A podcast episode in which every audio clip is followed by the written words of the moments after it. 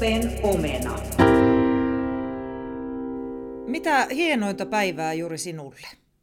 Olet eksynyt Open omenaan. Tämä on opettajan ja muidenkin ammattikuntien edustajien työhyvinvointia ja työpahoinvointia käsittelevä podcast, missä äänessä olen minä, Maria Pylkäs, peruskoulun kielten opettaja. Tervetuloa mukaan tänäänkin tai ensimmäistä kertaa. On taas kuukausi vierähtänyt ja tässähän on ehtinyt taas pohtia kaiken moista. Ehkä sinäkin.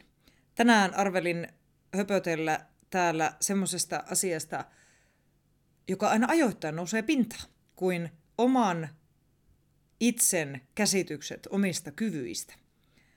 Ne voi olla sellaiset alisuoriutujan käsitykset, eli omat käsitykset voi olla paljon ikään kuin alkaisemmat kuin mitä ne todellisuudessa on. Toisaalta ne voi olla myös semmoiset ylisuoriutujan käsitykset. Ihminen voi kuvitella olevansa kykenevä tekemään kaikenlaista, vaikka ei todellisuudessa ole. Ja sitten tämmöinen huijarisyndrooma, se meitä moniakin tuota, niin, tämmöisen luovan työn tekijöitä kovasti joskus häiritsee. Ehkä myös muita. Tällaisilla asioilla liikkeelle tänään. Ei muuta kuin tästä se lähtee.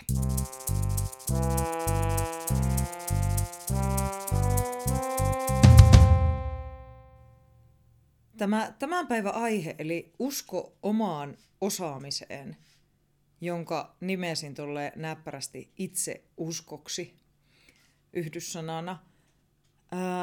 Tämä vyörähti päälle, kun tuossa viime viikolla keskustelin semmoisen ei niin kauhean motivoituneen oppilaan kanssa hänen opinnoistaan. Ja, ja, ja, ja kyseessä oli, oli jo ihan tämmöinen teini-ikäinen nuori, joka oli hirveän tuota niin, vakuuttunut siitä, että hän ei kerta kaikki se osaa tässä oppiaineessa yhtään mitään.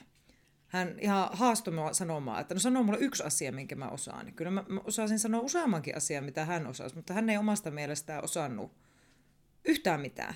Ei kerrassaan mitään. Ja hän oli sitä mieltä, että, että jos hän saa tästä arvosanaksi mitään ylivitosen, niin, niin, niin, niin, niin minä olen tehnyt virkavirheen kun minä olen häntä tällä lailla arvioinut.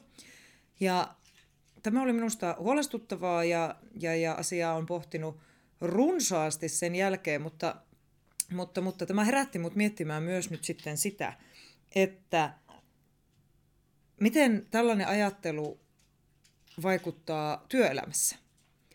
Eli siinä kohti, kun usko omiin kykyihin alkaa olla koetuksella, usko siihen omaan osaamiseen tai omaan luovimiseen niissä muuttuvissa tilanteissa tai uusien työtehtävien tai muokkautuneiden työtehtävien hoito, kun sitä koko aika tapahtuu, niin jos usko siihen omaan tekemiseen horjuu, niin se syö myös aika kovasti sitä omaa työmotivaatiota. Ja tämä on semmoinen asia, mitä, minkä olen löytänyt itsessäni joitakin kertoja työuraani aikana, ja voisin kuvitella, että en ole ainoa. Opettajalehdessä tämän vuoden äh, numerossa kaksi Minna Ängeslevä, eli opettajalehden päätoimittaja, kirjoittaa pääkirjoituksessa, että äh, Pokkana ei kukaan voi väittää olevansa täysin valmis ammatissaan tai työtehtävässään. Jo ajatuksena kaikki tietävyys on ristiriitainen kuluhan ammattiosaamiseen avoimuus uuden oppimiselle. Tutumpaa onkin tuskailu omasta vajavaisuudesta ja vaikeuksista irrottautua töistä täydennyskurssille – Työssä eteen tulevat tenkkapoot opettavat kyllä uutta ja kollegojen kanssa vaihdetaan vinkkejä, mutta näiden arkipäivä hätäisten rukkausten varaan oman osaamisen ja työn kehittämisen ei saisi jäädä. Tämän jälkeen Minna Engeslevä kirjoittaa vielä kolme kappaletta, mutta lukekaapas ne sieltä opettajalehdestä. Tästä inspiroiduin jo silloin, kun tämä tuli, tämä opettajalehden numero kakkonen, siitäkin on jo jonkun aikaa. Jäin miettimään sitä, että että kuinka hirvittävä oleellista minullekin tässä omassa työssäni olisi se, että minulla olisi mahdollisuus työni ohella kehittää sitä omaa osaamista jotenkin systemaattisesti.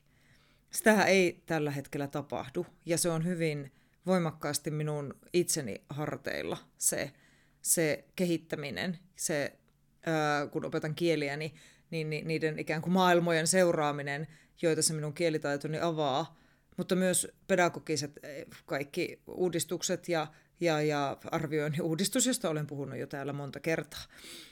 Ää, ei ole mikään ihme, että kun tämmöiset koulutus- ja kehittymisasiat eivät tapahdu systemaattisesti, ne ainakin hetkittäin tämmöiselle opettajalle, jolla on jo jonkun verran uraa takana, niin tulee sellainen olo, että mä en olekaan enää ihan niin kuin ajan tasalla. Iäkkäimmät kollegat monesti sanovat, että, että, että heillä on sellainen olo, että nuoret tulee ja jyrää yli. Ja nyt mä alan niin kuin ikään kuin ymmärtää, mitä se tarkoittaa. Ei se tarkoita sitä, että nuoret oikeasti tulisi ja yli ja veisi meidän työt ja naiset, vaan, vaan, tota, niin, vaan se tarkoittaa sitä, että jossakin kohtaa tulee sellainen tunne, että, että mä en enää pysy kelkassa, koska uudistuksia tapahtuu niin paljon. Ja sitten on nämä nuoret, ketkä näyttää siltä, että niillä on voimaa aivan kaikkea. Ja niille, ne tulee uusina ja innovoituina vastavalmistuneina ja he jaksaa miettiä kaikenlaisia uusia asioita. Se on hirveän ihana asia ja, ja, ja, ja kyllä olen kyllä sitä mieltä, että eivät jaksa kaikkea ja, ja, ja mä vihaan semmoista sanalaskua, että kyllä nuorena jaksaa. Ei tarvitse nukkua, kun haudassa voi sitten nukkua, mutta no niin, tämä ei liittynyt nyt tähän. Vaan minun pointtini oli se, että varsinkin ihminen, joka uralla on vähän pitemmällä, jolla on jo niitä kilometrejä mittarissa ja, ja, ja, ja kokemusta ja materiaalia kaapit pullollaan, niin etenkin sellainen ihminen kaipaa sitä täydennyskoulutusta ja sellaista oman työn reflektointia säännöllisesti. Tai tätä mieltä minä olen.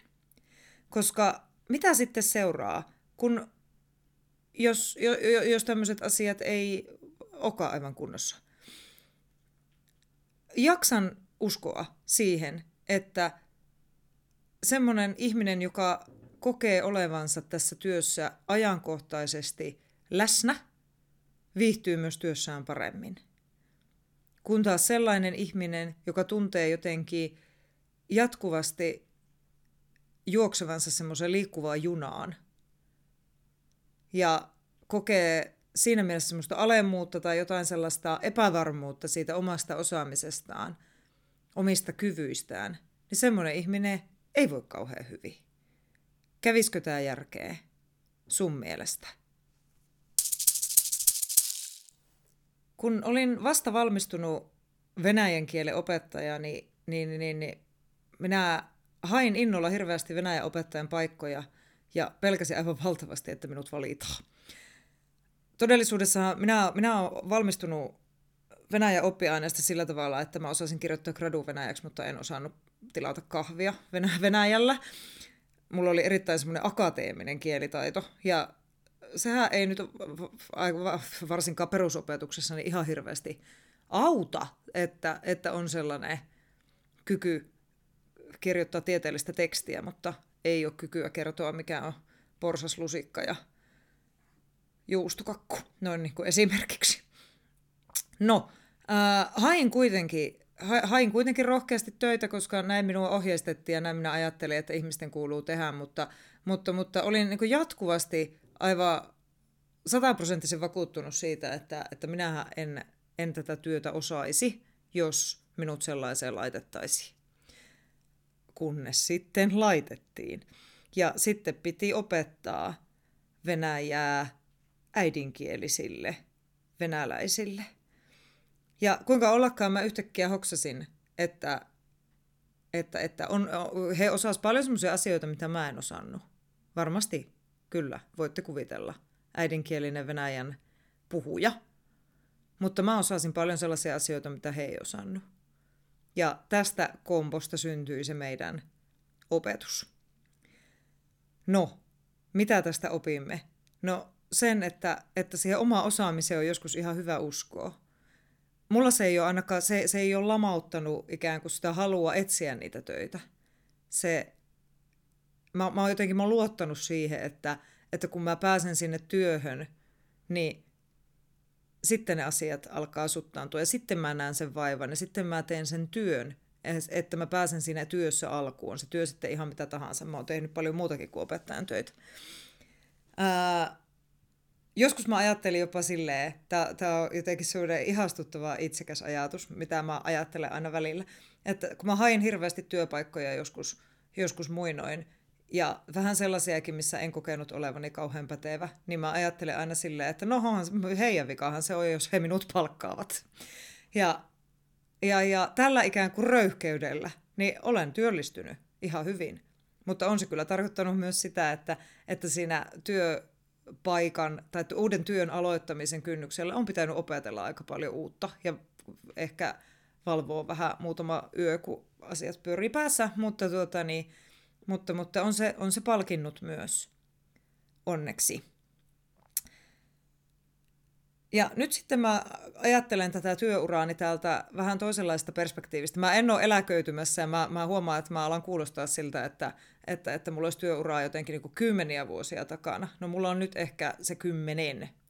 Niin tässä kohti minusta minä, minä olen jo oikeutettu puhumaan tästä työstäni vähän silleen niin kuin taaksepäin. Mutta tiedostaen, että työuraa on vielä vuosikymmeniä jäljellä ainakin jollakin alalla. Ää, no niin, eli nyt kun mä sitten katselen taaksepäin tätä työuraani ja ajattelen niitä urani alkuvaiheita, jotka oli sitä jatkuvaa kamppailua sen kanssa, että olenko mä tarpeeksi pätevä, no kyllä mä varmaan olen ja, ja uskalla vaan ja olen rohkea, niin nyt sitten mä oon hyvin erilaisen haasteen ääressä tällä hetkellä. Eli nyt musta tuntuu taas päinvastoin siltä, että, että, että mä alan olla nähnyt aika kovasti tässä työssä. Mä olen tässä työssä hyvä, mutta musta tuntuu siltä, että mä kaipaisin sellaista uudenlaista haastetta ja uudenlaisia näkökulmia, sitä kehitystä ja mahdollisesti täydennyskoulutusta, että mä kokisin olevani tässä työssä niin yhtä hyvä kuin silloin, kun mä oon aloittanut tämän työn. Ja sitten alkaa kolkuttaa semmoinen sana kuin motivaatio, joka on suosikkisanoja nykypäivän ää, monenkinlaisissa keskusteluissa, mutta, mutta myös tuota, niin ihan siis omassa työssäni me puhutaan paljon opiskelijoiden motivaatiosta ja siitä, että millä se saataisiin pysymään korkealla, kun opiskellaan kaksi tuntia viikossa niin sanottua ylimääräistä ainetta. Ää, joo, opiskelijoiden motivaatio vaikuttaa monenlaiset asiat ja, ja, ja sitä lähdetään ikään kuin kasaamaan – jos se on vähän niin kuin kadonnut, niin sitä lähdetään kasaamaan pienistä palasista. Ja nyt mä oon tässä ihan hiljattain lähtenyt pohtimaan sitä, että mikä on opettajan motivaatio tehdä sitä omaa työtään. Ja mä vertaan sitä hyvin voimakkaasti nyt niihin mun oppi, siihen mun oppilaiden motivaatioon ja siihen esimerkiksi siihen tarinaan, minkä kerroin tuossa ihan aluksi. Ja sen, jos minkä tämä työ on opettanut, työ vieraiden kielten opettajana on opettanut sen, että motivaatio on erittäin semmoinen niin liikkeessä oleva käsite. Se muuttuu. Toisinaan sitä on, toisinaan sitä ei ole, ja jatkuvasti se ää, elää ja on, löytyy ikään kuin erilaisista asioista. Nä, näin siis niillä mun opiskelijoilla. Ja sitten kun mä lähden miettimään sitä opettajan motivaatiota, niin miksi tämä asia olisi jotenkin erilainen siellä?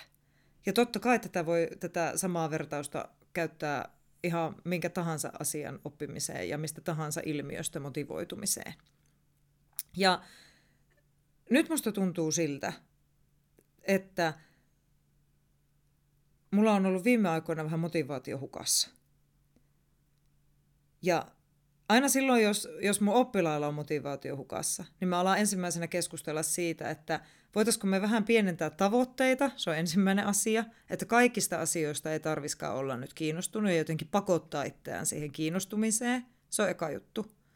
Ja sitten mä keskustelen siitä, että mitkä olisi niitä asioita, mihin sun tekisi mieli nyt panostaa, ja mitkä olisi niin kuin, tuntuisi helpoilta tai muulla tavalla jotenkin sellaiselta, ainakin helposti lähestyttävältä. Ja sitten mä vielä totean, että, että nyt me lähdetään, kun on päätetty jotakin toimenpiteitä, niin lähdetään näitä toimenpiteitä kohti ja että, että tavoitteena on se, että nyt Espanja tai Venäjä ei ole välttämättä sinun suosikkioppiaine, mutta ainakin vähän, äh, vähän enemmän siedettävä oppiaine. No, mulla on tämmöinen kolmen täpän strategia alo- aloittaa tuota, ne keskustelut motivaatiosta oppilaiden kanssa, ja nyt minä haluan soveltaa sitä myös itseeni, ja teen niin, koska voin. Eli ensimmäinen asia, voisinko mä rajata jotakin asioita pois? Kun mä sanon, että mä haluan kehittyä ja mä haluaisin niin täydennyskoulutusta, niin mä en tarkoita sitä, että mä haluaisin niin kuin kahden viikon välein käydä jossain koulutuksessa ja hoitaa sijaisjärjestelyt ja opetella jotain uutta asiaa. En mä tarkoita sitä, vaan mä haluaisin jotain systemaattista, mä haluaisin oppia jotain uutta, jonkun uuden näkökulman tai uuden ikään kuin kokonaisuuden, joka potkisi mua eteenpäin ja saisi mun innostumaan siitä, että kuinka mä kokeilen sitä käytännössä. Tämä lienee hyvä sanoa ääneen. Eli en tarkoita semmoista, semmoista, että tällä viikolla mulla on Excel-koulutus ja ensi viikolla mulla on ensiapukoulutus ja seuraavalla viikolla on arviointia. Niin, niin en, en missään nimessä tarkoita sitä, vaan tota, niin, tota, tota, jotakin hieman systemaattisempaa. No niin, olin siinä niin kuin asioiden rajaamisessa. Niin ehkäpä, vain ehkäpä, tällä hetkellä mun motivaatiota auttaisi se, että mä koittaisin rajata siitä mun arkisesta työstäni nyt pois semmoisia asioita, jotka aiheuttaa minulle suunnatonta stressiä, niin kuin esimerkiksi ne jatkuvat ja valtavat arviointipaineet. Ja koittaisinkin täydentää sitä arkeani jollakin uusilla innovoivilla ideoilla. Nyt ongelmana on se, että mä en oikein tiedä, mitä ne ois. Mutta ehkä jos antaisin niille tilaa, antaisin niiden ikään kuin tulla, niin ehkä niitä sitten sieltä rupeisi tulemaan. Ehkä kuukauden päästä mä kerron teille jo, että mitä uutta mä oon tehnyt.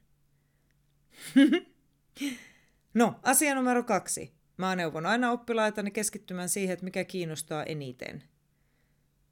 Ja nyt kun mulla on ollut vähän tällaista niin kuin, oman työn ää, mielekkyyden löytämisen haastetta, niin mä olen systemaattisesti oppilaideni kanssa keskittynyt heihin. Ja tämän minä koen hyväksi vaihtoehdoksi. Eli mä oon keskittynyt siihen kohtaamiseen, mistä mä oon puhunut täällä ennenkin. Mä oon keskittynyt siihen, että mä oon siellä läsnä, että mä oon siellä virkeänä siellä tunnella noin niin kuin kahdeksan kertaa kymmenestä. Aina ei voi olla virkeänä. Näin se on, mutta sekin on ihan hyväksyttävää. Eli on ainakin pyrkinyt siihen, että jättäisin esimerkiksi sellaisen asian vähän vähemmälle huomiolle, kuin että kuinka monessa viikossa me käydään yksi kappale, joka taas tuottaa mulle jotenkin sellaista, sellaista kylmiä väreitä ja sellaista pientä oksetusta ja pyhää vihaa. Ja sitten loppukaneettina sanon vielä itselleni, että kokeillaan näillä muutoksilla pääsiäiseen asti ja koitetaan saada tästä työstä, jos nyt ei suosikki asia ikinä, niin ainakin vähän siedettävämpää. Ja katsotaan, kuin tässä käy.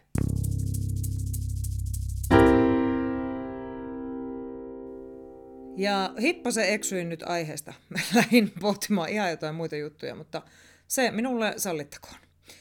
Ää, nyt palaan taas tähän uskoon omaan osaamiseen ja, ja kerron tarinan huijarisyndroomasta. Tai en mä tiedä, onko tämä tarina huijarisyndroomasta, mutta, mutta, mutta katsotaan. Huijarisyndroomalla tarkoitetaan sitä, että, että ihminen osaa oikeasti asioita kovasti, mutta ei usko ollenkaan siihen omaan osaamiseensa ja, ja, ja siitä johtuen pelkää joko epäonnistumista tai pahimmassa tapauksessa koko työn menettämistä. Jotenkin sen, sen asian paljastumista, että, että en mä oikeasti osaakaan yhtään mitään. Mun ensimmäinen varsinainen opettajan työ tapahtui siellä Venäjällä. Siitä on puhunut jo pari kertaa aikaisemminkin. Ja mä aloitin siellä työskentelyn esikouluopettajana. Mä en ollut siihen mennessä eläessäni työskennellyt alle kouluikäisten lasten kanssa. Ja mut valittiin sinne syystä, mikä ei ole mulle aivan selvä vieläkään. Mutta valittiin sinne luultavasti sen takia, että mä olin asunut jo sitä ennen hetken aikaa Venäjällä. He halus palkata sinne suomalaisia, suomalaisia pedagogeja, koska heillä oli hyvät kokemukset suomalaisista. Tämä oli tämmöinen kanadalais-venäläinen yksityiskoulu, ja he haki sinne suomalaisia työntekijöitä, ja mä luulen, mulla on semmoinen fiilis, että minut he palkkas sen takia, että mulla oli jo jonkunlainen niin kasvatuksellinen koulutus, mutta enemmän siihen vaikutti se, että mulla oli jonkunlainen käsitys jo siitä Venäjän maasta. Mä olin sitä jo, ennen jo asunut hetken aikaa Venäjällä. Ja mä menin sinne, sinne kouluun ajatellen, että, että mä en todellakaan osaa tätä työtä. Mä ensimmäistä muutaman viikon mä yritin tehdä muistiinpanoja ja mä yritin, yritin jotenkin opetella. Musta tuntui, että mä pelkäsin niitä lapsia silloin aluksi. Ne on hirveän arvaamattomia ja äänekkäitä ja puhuu vaikka mitä kieliä ja, ja, ja musta tuntui siltä, että mulla ei ole minkäänlaista kontaktia niihin lapsiin. Ja nyt kyllä täytyy sanoa, että siinä kohti vähän unohtui se, että, että, että mä olin kuitenkin työskennellyt lasten kanssa. Ei ollut konsepti, ei ollut vieras. Eli olin työskennellyt lasten kanssa, jos nyt en ihan niin pieniä, niin kuitenkin, kuitenkin lasten. Niin teatterimaailmassa jo aika pitkänkin uran, 10-15 vuotta. Eli kyllä mulla niin jonkunlainen käsitys siitä oli, että mitä, mitä ovat lapset ja miten heitä kannattaisi lähestyä. Mutta mä jotenkin uppoudun ehkä liiaksi siihen, että mä olisin halunnut olla heti ja välittömästi valmis siinä työssä. Ja mä olisin halunnut heti olla jotenkin semmoinen kuin varhaiskasvatuksen asiantuntija, mitä mä en todellakaan ollut. Ää, no, mitä tästä seurasi? Niin mä olin siis aivan koko aika, aivan varma, että he lähettää mut kotiin ihan minä hetkenä hyvänsä. Ja jotta näin ei kävisi, koska se olisi ollut kauhean noloa, niin mä valmistauduin kauheasti niihin päiviin ja suunnittelin hirveästi. Ja, ja tästäkin mä oon puhunut joskus aikaisemmin, mikä sitten johti, johti vähän tota, niin, erheellisiin kuvitelmiin itsestä ja siitä, että kaikki on hallinnassa. No mutta huijarisyndrooma.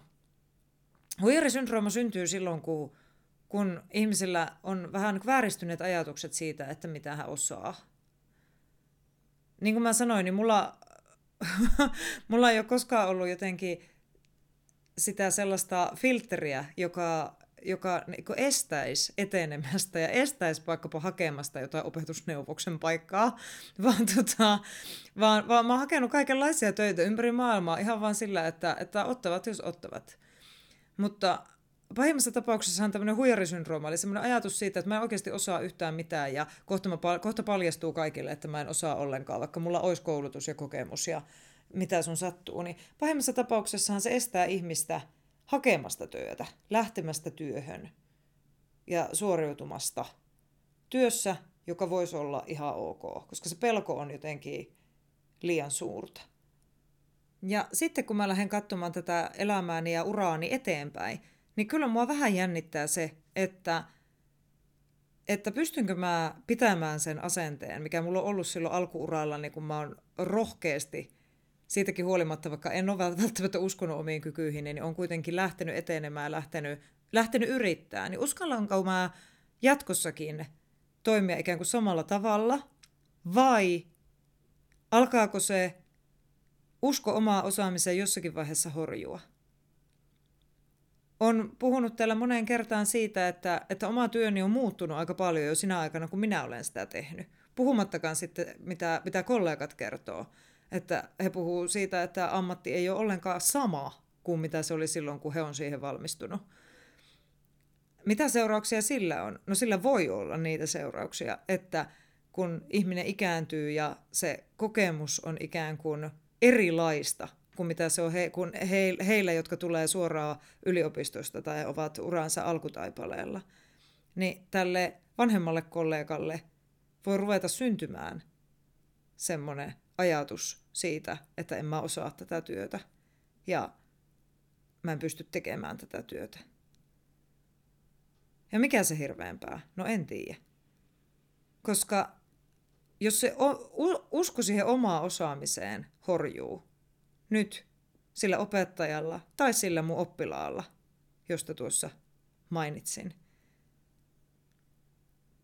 Jos kumpi tahansa meistä uskoo siihen vakaasti, että mä en osaa yhtään mitään, tai että mä en hallitse näitä kaikkia asioita, niin niiden asioiden oppiminenkin käy äärimmäisen vaikeaksi, jos ei, jos ei mahdottomaksi.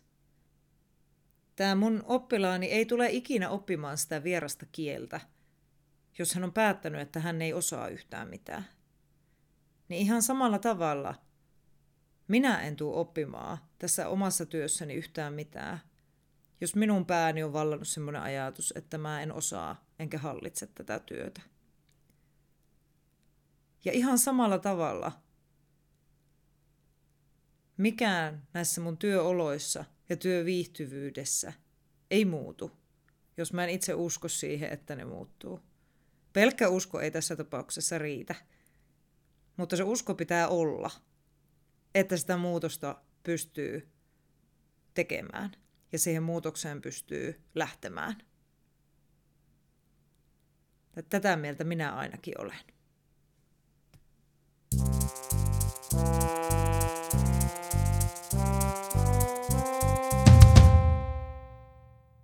Sinä olet kuunnellut loppuun asti Open Omenan jakson nimeltä Itse usko.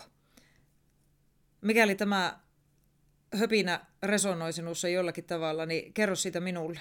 Nykäse hihasta, laita viestiä tai sähköpostitsekin yhteydenotot onnistuu. Osoite on marja.teach.gmail.com eli marja.teach.gmail.com ja sinne otan mielelläni, mielelläni palautetta vasta.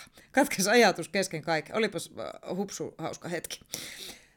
Minä toivotan sinulle oikein ihanaa maaliskuun alkua. Täällä, täällä päin Suomea se tarkoittaa hiihtolomaa tai nykyisimmin talvilomaa, koska hiihtäminen ei ole pakollista. Itse olen tehnyt sitä viimeksi 90-luvulla. Öö, oikein ihanaa lomasta sinulle, jos sinulla sellainen on. Ja ollaan kuulolla, pidetään toisistamme ja itsestämme huolta ja nautitaan valoisammista aamuista ja iltapäivistä. Se jos mikä on mukavaa ja mahtavaa tähän aikaan vuodesta. Heippa tirallalla!